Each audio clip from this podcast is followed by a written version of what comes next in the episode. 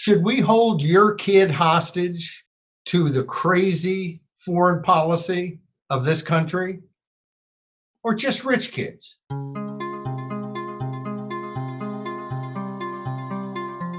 This week in Common Sense for the last week of October and the first week of November 2019. And the issue this week has been the draft. Yes, two commentaries on the draft. And and you know, as regular readers of Common Sense and and viewers of this uh, these videos will know that we've talked a lot about this national commission that Congress set up to look into whether we should have forced national service for young people, heaven forbid, uh, whether draft registration should be expanded to include women, which the courts are going to require that there be equal protection of the laws. So they either expand it to women or they have to get rid of it for everyone, which of course is what they should do uh, for all kinds of reasons. And if you go to thisiscommonsense.com, there's a there's a pull down menu on the draft. There's a ton of information uh, about the draft and draft registration and national service and so on. But Elliot Ackerman, who I do not know, but I know his father uh, pretty well because uh, his father's a very interesting guy, was on the board of directors of U.S. term limits back in the 90s, um, and co wrote a book on strategic nonviolent conflict, uh, which is just hits the nail on the head in terms of, you know, if you don't believe in violence to make the world better, what do you believe in? How do we how do we get free in Hong Kong, in you know uh, Catalonia, in Russia, in China, in the United States of America, unless we can strategically engage our governments nonviolently and change them. So uh, Peter Ackerman's fascinating guy, and of course Elliot uh, Ackerman um, was a Silver Star winner in in Iraq in the Marine Corps.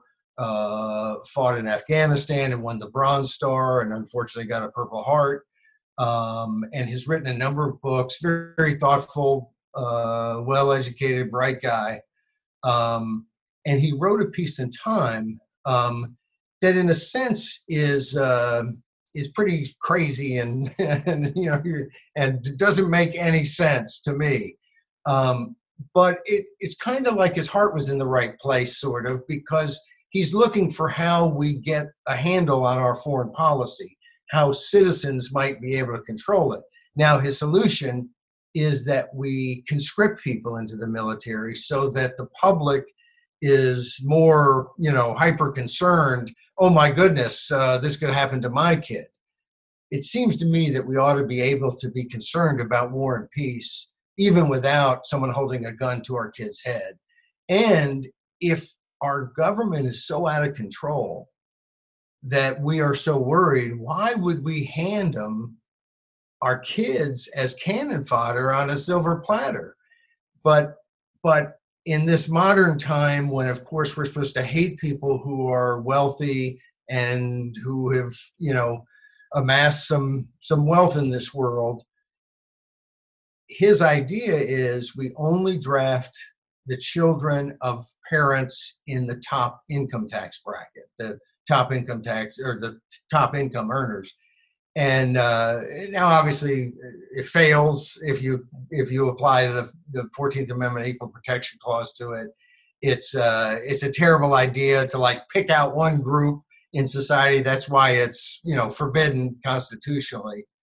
Um, but it's it's interesting because he's saying hey the only way we can get a handle on our congress and our white house and our military is that's under civilian control but doesn't seem to be under citizen control uh, is to put the wealthy and the influential in jeopardy and in essence to hold their kids hostage wouldn't be enough i guess to hold middle class parents hostage kids hostage we've got to hold the wealthy folks we get a better ransom the truth is i'm not so sure that that changes the political dynamic a lot. Um, because of course they're going to have different views on what war is good or not so good, and they're going to be both Democrats and Republicans, and I don't think it changes the dynamic. I, I think he is right about we have a problem that our government's out of control, and then and when your government polices the entire globe and is out of control, there's a lot more opportunity for problems. But uh, as I said in my Friday commentary, if you do just a quick arithmetic and look at the 30 years, it's roughly 30 years after uh, World War II uh, ended, that we had a peacetime draft. Well, we had Korea and we had Vietnam, both wars in which tens of thousands of soldiers were killed, American soldiers. Um, and I don't think that commanders said, oh, we don't care about life. But I think that there was manpower was easier to get and that does have an impact. And if you look at the 45 years since, uh, roughly, I guess it's 46, since 1973 and the draft ended, and of course, when they ended the draft, there were still drafted people in the army finishing their their tour. So you could almost argue it, you know, probably 75 before it was a completely all volunteer army. But anyway, I don't know the exact date. But but the interesting thing is less than in in that 30 years, you had Korea and Vietnam. You had over 90,000 American soldiers killed in overseas wars. Um, and in the 45 years after the draft was ended, we've had less than 10,000 people killed. And so, even though it's, I think, ridiculous and terrible that any American soldier would be killed in Af- Afghanistan today as that war just drags on and on and on, and they are being killed still. It's very small numbers, and I think that that is, at least in large part, an effect of an all volunteer force to where if you get involved in an unpopular war, you you know you can't just hire and hire and hire because people can say you know what? I'm not walking into the into the recruiting station. And and that makes a world of difference. It is a it is putting a marketplace check on the way we conduct military operations around the world. And i think that that's a wonderful thing. It is sort of sad that we can continue to police the world as much as we can because i don't think that that's the right thing to do and i don't think it's what the american people want. So it's kind of sad that that we're able to continue to do it. But this idea that if somehow we had a draft, the resistance would stop it is it's like these people saw a movie about Vietnam or something and they didn't quite, you know, the movie was only 90 minutes and so they just thought everything happened real quick and there was a draft and then they didn't like the draft and the war ended. That's not what happened. What happened is you had years and years of people being conscripted into the military against their will to go fight and die and and many of them fighting and dying and you had people resisting and going to prison and their lives being turned upside down. You had the ability to carry on a war that didn't have public support because the manpower was just coming in by fiat and by force and by jailing people who didn't show up. And uh, and so it, you know you you really had a situation in which yes i think resistance had a, a big impact. Resistance to the draft had a big impact in ending the Vietnam War. I don't think there's any question about it. But in a sense, the Vietnam War ended the draft before the draft ended the Vietnam War. The Vietnam War ended in 1975, the draft ended in 73. So it was the experience of Vietnam that caused the public to say, get rid of the draft before the public was ready to say, we've had enough of Vietnam. So, you know, this idea that somehow to stop the war machine, if that's, and I'm, I'm using that loosely. I think sometimes it is a war machine, and I think other times, you know, it, it's not. It's a, it's a peace and freedom and and let's restore sanity machine. But I think too often it's a war machine, and and if you if your view is that we're fighting and intervening and mucking up way too many places, the idea that giving politicians enough trust to start drafting, conscripting your kids and altering their whole life plan, and that somehow that's going to be a limit on politicians is just absurd. Um, but it's it you know people are looking for something, and we we do you know I sympathize because I'm looking for something too.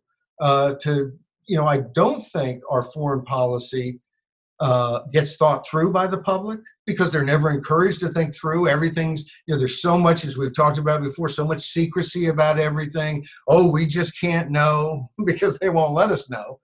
And there is this uh, bias in the media uh, that we've talked about many many times and we're going to talk about it one more time at least because it's worth talking about. Donald trump has been popular across every television network in this country one time and that's when he bombed Syria because he accused them, and all the intelligence agencies said, hey, they use chemical weapons. Now, if you look at the reporting since then, oh, there's plenty of evidence that maybe it wasn't Assad's government that used the chemical weapons. Um, so it's it's but the media, you know, uh, what's his name? I'm going to forget his name. Darn, uh, uh, the communist is how I know him uh, Vance Jones. He at one point in his life may still said he was a communist. And Van uh, Van Jones. Van Jones. What did I say? Vance. Vance. Yeah, I was giving him extra letters. He, uh, but he came out and said, you know, Trump looks presidential, and and I don't see Van Jones as like a big hawk, but all of a sudden Trump is presidential. And so we we have this constant push, and of course there's billions and billions and hundreds of billions of dollars at stake and over time trillions of dollars in all the contracts and all the that we're we're doing around the world militarily and otherwise. And uh, and so you know of course there's a built-in constituency for that but i think the american public is completely shut out of foreign policy. We don't have any check on our on our government there and we're desperately looking for some check and um, you know I think it's it's a bad enough situation that um, you know I I could easily if Tulsi Gabbard got the um, nomination Democratic Party nomination I could see myself voting for even disagreeing with I've got to disagree with 80 to 85 percent of her policy positions. But on the one issue that nobody seems to raise very often. Trump sort of has and and sort of hasn't. It's been kind of a mixed bag. But but it, one of the most refreshing things about Trump is the idea that maybe somebody would question whether we need to be in Syria or, or wherever. Uh, not always excited about how he goes about things, but but that's been refreshing. But she's the only one on the Democratic side who is speaking forcefully to that issue about re- regime change wars and constant fighting and and militarism around the world. And uh, I, I'd be very interested to see her do do well and uh, and give people some alternative. And it would be interesting. You know, Hillary Clinton has alleged that she might uh, be a Russian, you know, uh, asset and all this different crap. But um, but it would be interesting to see her run as a third party if she doesn't get the Democratic nomination, because I think there are not a ton of people who, you know, so many people are locked into the, you know, the red team's the devil, the blue team's the devil, um, and so they're going to vote for the other team. But I think she might pull a lot of votes because she would be the only candidate speaking forcefully to our foreign policy around the world of constant ongoing regime change, where even the peace candidate, Mr. Obama, comes in with the idea of getting out of Iraq and out of Afghanistan. And not only are we in both countries still, but decides to go topple Gaddafi in Libya. Just an insane play, and then intervenes in Syria and intervenes in a feckless way. Um, but I would, wouldn't have intervened at all. And so, you know, we it has been under Republican, Democrat, the the peace candidate as much as the war candidate that we have had a foreign policy of we'll we'll knock over any government anytime we feel like it and uh, and people may not remember but one of the things that i still sticks in my craw about uh, Obama and the Libyan uh, foray is that he purposely, it seems to have been purposely, that happened. Everybody knew about it. It's not like it wasn't in the papers.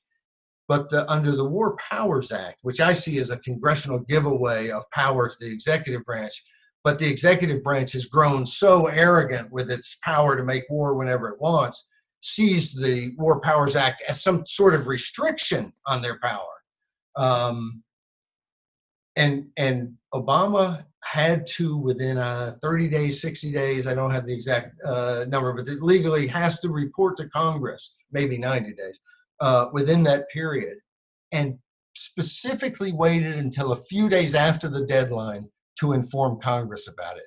Now, you know what kind of reporting we'd get on that if if Mr. Trump was doing it. And well, we should get reporting saying what is going on here because he's not fulfilling what what legally he's supposed to fulfill, uh, but hardly a peep about about Obama doing the same thing. And so this this idea of we do whatever we darn well please, and not only Congress be damned, but most of all the public doesn't even get to discuss the issue.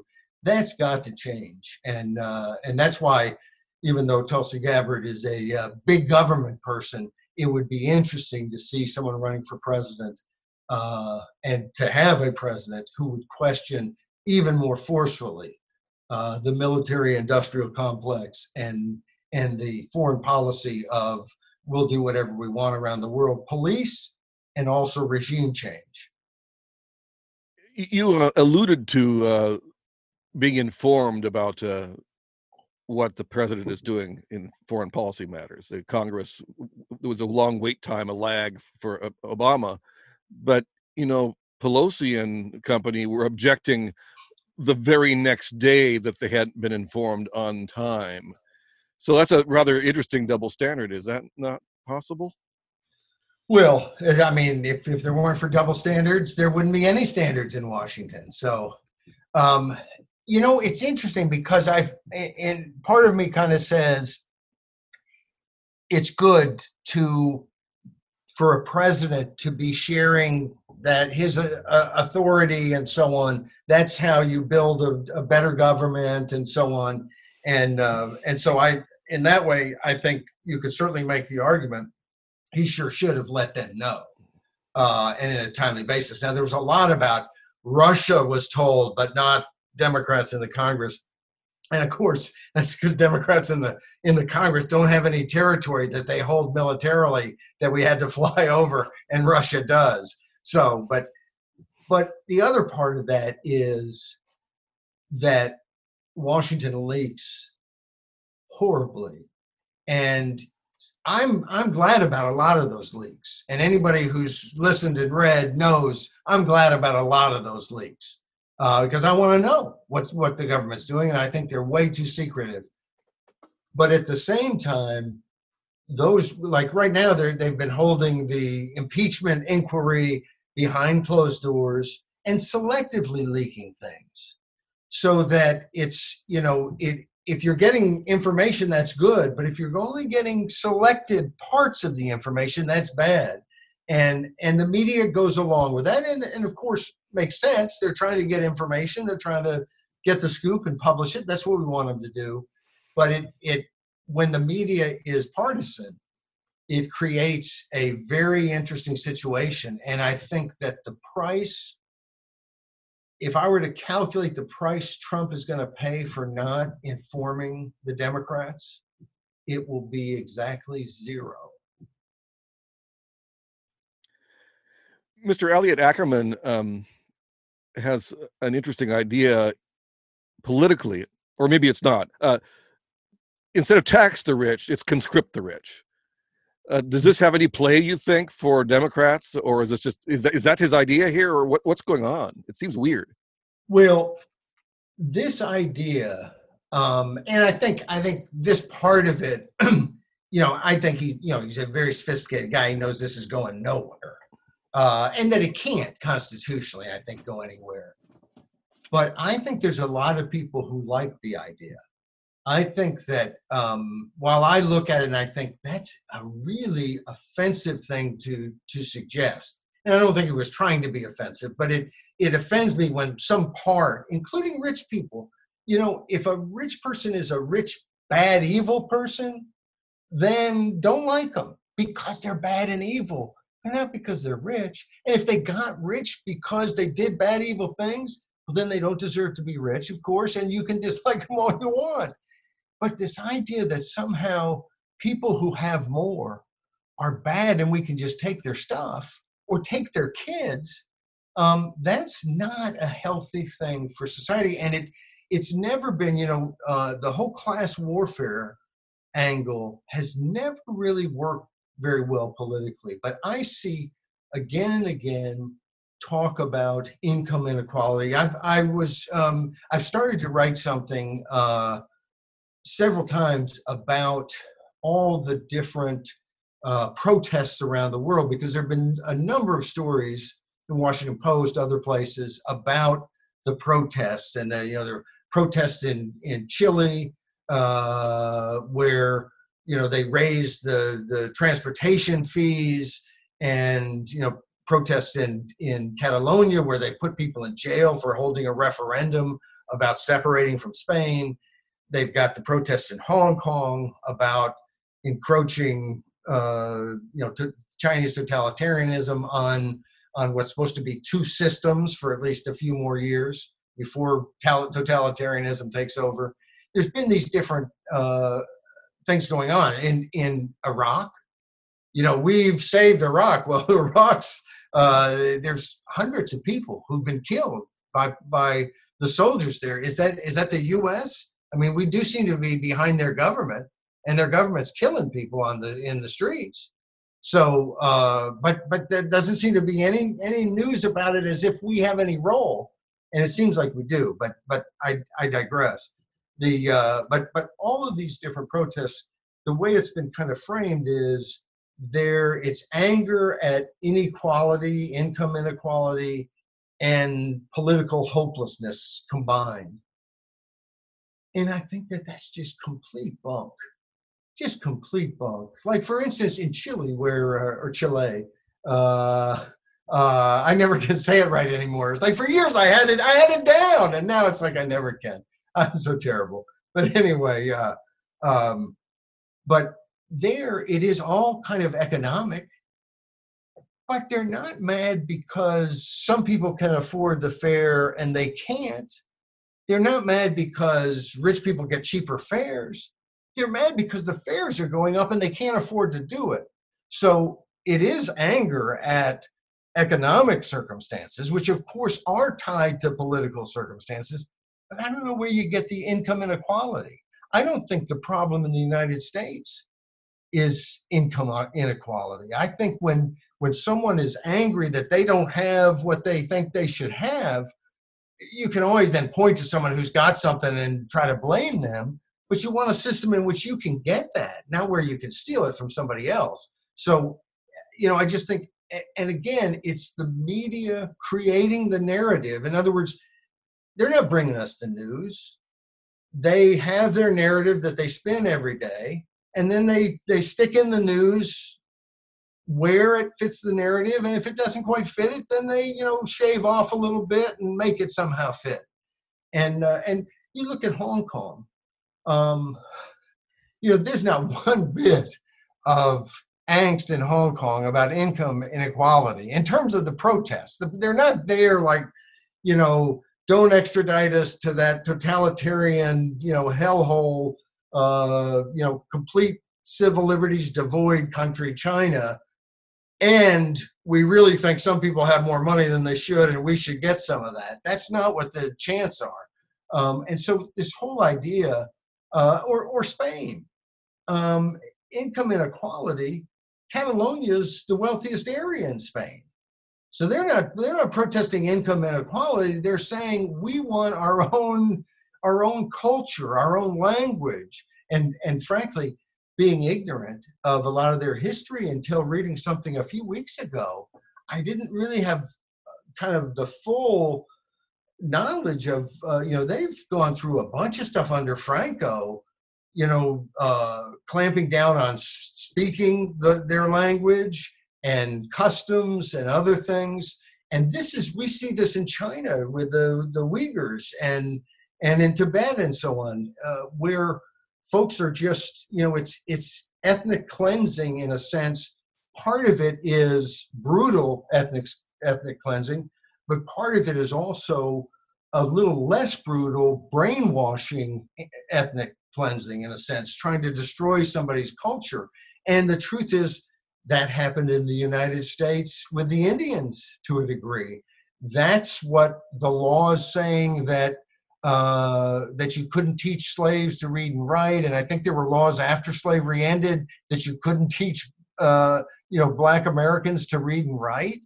What was that about? That's about where we want to destroy your culture, and um, and you know it's just it seems to me that that the world we look at some of these different um, places and and the you know we're not getting better it's getting scarier um, and and it's not as if i look to the united states to solve all of these problems but i think we do you know i think we have served some good purposes in the past mainly by being an example and uh, and I think we've really failed in the last few decades. Even more, I mean, we failed other times. Vietnam was a failure in terms of of of you know being on the wrong side in a war, and and not not that the other side was so wonderful, but you know when there's a war, and we should learn this. When there's a war where no side is right, that's a good war to skip and wait for another war to come along. You know, it just and so I think we have set a set a poor example, and I think we've made it easier for folks to to look at China and say, well, maybe that's you know not such a bad deal. Can't really trust the U.S. We can't, you know, and those things I think make a difference. It's the it, I go back to Reagan's uh, tear down this wall.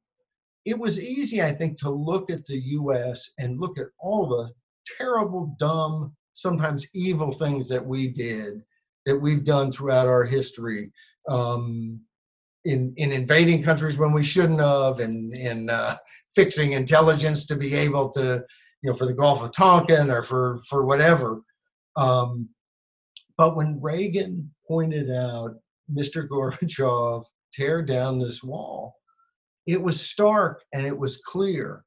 And I think that that statement was was gigantic historically and it and it shows that you know it seems sometimes kind of trite that well you know the good guys will win the hearts and minds but the truth is wars are won by hearts and minds and it's worth winning them and it seems like that so often our foreign policy is about somebody making a buck um, or some deal somewhere and not about winning hearts and minds. And i think the american people they we've got no dog in the fight of you know which product some country's going to buy or not buy. We we want them to buy American products, but but we're not waking up every morning going we got to invade some country to open up some some new market. That's not how American you know free enterprise works. And uh, and so you know we we have to it seems to me get some handle on our on our government because outside our borders um, they don't behave like we want them to behave, and that's a serious problem. Yeah, a lot of times, you know, it's hidden. The you know we hear about some some court case years after the fact, but uh, but you know there's blowback when when we do stupid things around the world, and uh, we're a lot better country than that. One thing Ackerman doesn't mention uh, in his desire to conscript people to get people to change their ideas on what we should be doing overseas uh, that rather bizarre chain of uh, logic which i've heard before it's not the first time we've heard this no, right? no. but one thing it doesn't mention is the fact that the uh, military is going as fast as they can to drone warfare and the future is not with grunts on the ground and so really conscripts probably in the future won't be uh, on the ground, they'll be behind a booth somewhere on the other side of the planet pushing joysticks. Well, and that's so much of it has. That's exactly right. And and it's why also the the whole idea of drafting a bunch of people into the military, it's like they again they watched too many World War II movies and it seemed like such a great time and and you know if you were a young person who went from the rural farm somewhere in Kansas and and next thing you're in Tokyo and then you're here and you come home and you're a hero and I mean it, and I'm here look I'm a kid born 15 years after the end of the war. And I watch those movies and I, you know and I'm inspired by what we did and we stormed the beaches and the, you know it's it's um it's easy to kind of think we need to restore that sort of you know that sort of patriotism and togetherness and and it's like be careful what you wish for we don't want to repeat world war ii we don't want to we don't want to have to conscript um, young people and change all their lives.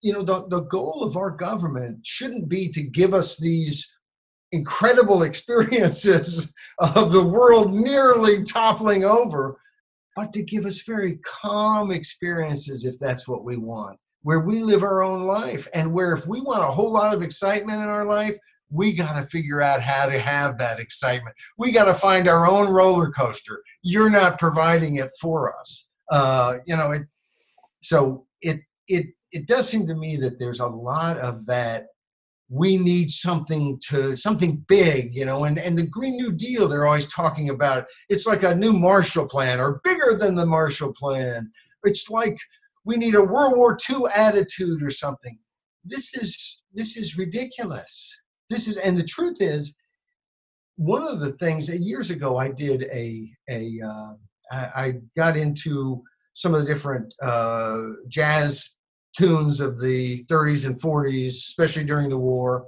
And uh, and I got into some of the different speeches. I was I made a little tape for my dad, who was very into history and, and World War II and stuff. And one of the things that I found amazing was how calm FDR and Churchill were. And part of that calmness was that they did have real confidence. They were a lot bigger than Germany. I mean, in other words, they, they understood that strategically they're positioned in a much better. They're going to win the war.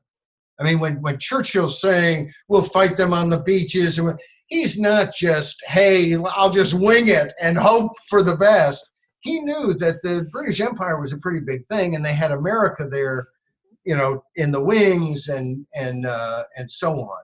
We don't want our leaders to be running around all the time saying the sky is falling and we need to we need to change everything. Government needs to take over all the industries because and and somehow that if we have to get rid of all fossil fuel jobs and create all these new ones no big deal. It'll be better. You'll love it.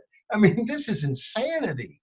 And yet it's talked about as if if you don't if you don't agree you must be sticking your head in the sand um, so I, I I think any idea that starts with, hey, this will be like World War II or some other catastrophe, because that's what World War II was. It was a catastrophe that ended about it, you know, ended, thank God, and ended better than it could have, but a catastrophe.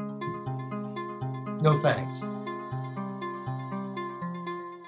Michigan has long been a term limits battleground, even though they've never quite put a a weakening of term limits on the ballot or a repeal from really the first. In 1992 uh, there were three states that were that were hard fought over over term limits. So lots of money coming on the no side. They pretty much realized they couldn't beat the the issue but they thought maybe in these states they could which was washington michigan and arkansas and we won in the, all those states and every state where it was on the ballot, 14 of them in 1992.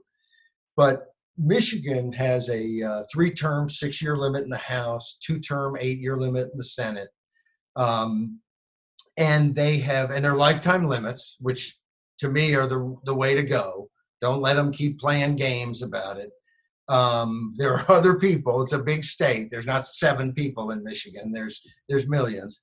So anyway, it it uh, it's been a contentious uh, as in every state, because the legislature hates it, and because the Michigan Chamber of Commerce, which has a lot of power uh, and a lot of influence in that legislature, has continually been behind the scenes scheming and raising money to to look at different ways that they might try to gut term limits.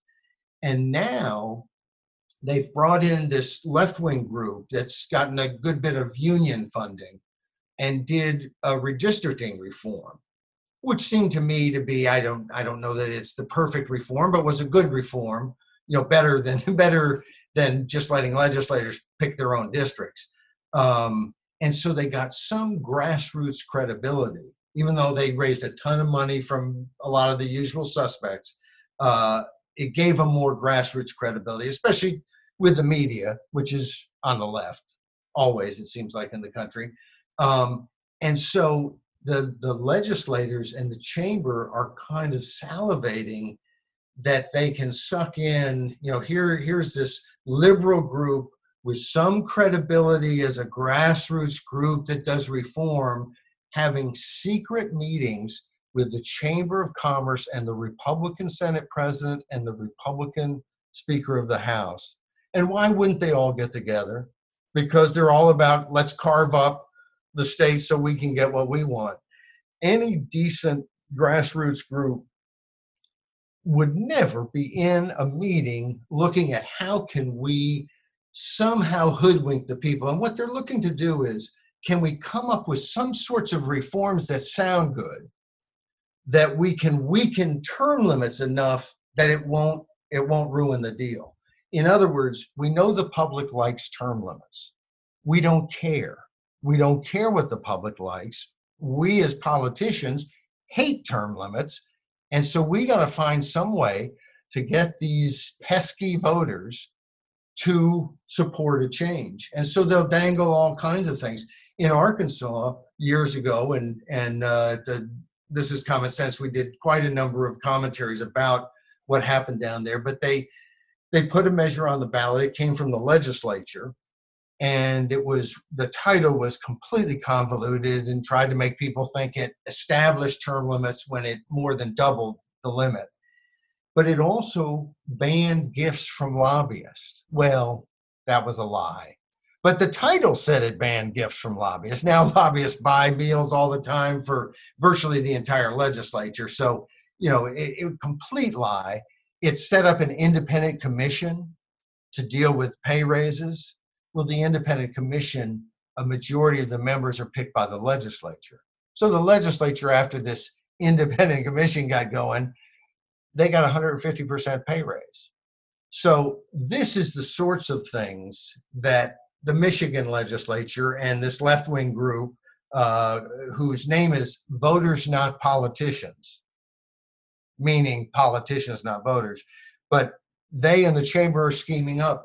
Years ago, the uh, when they were trying to weaken term limits in Los Angeles, the League of Women Voters there combined it with another issue and was very open about well, we could never get the voters to vote to weaken term limits unless we gave them something. But that's that's their attitude. What can we? How can we negotiate with the voters so that they get a little something and we get a little something?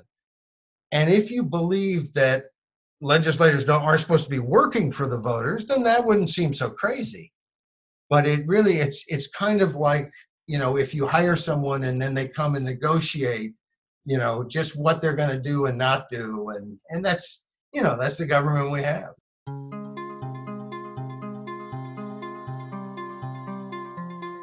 This is commonsense.com, Monday through Friday, every day a daily commentary some common sense about something, hopefully, and on the weekend a video, Saturday and Sunday.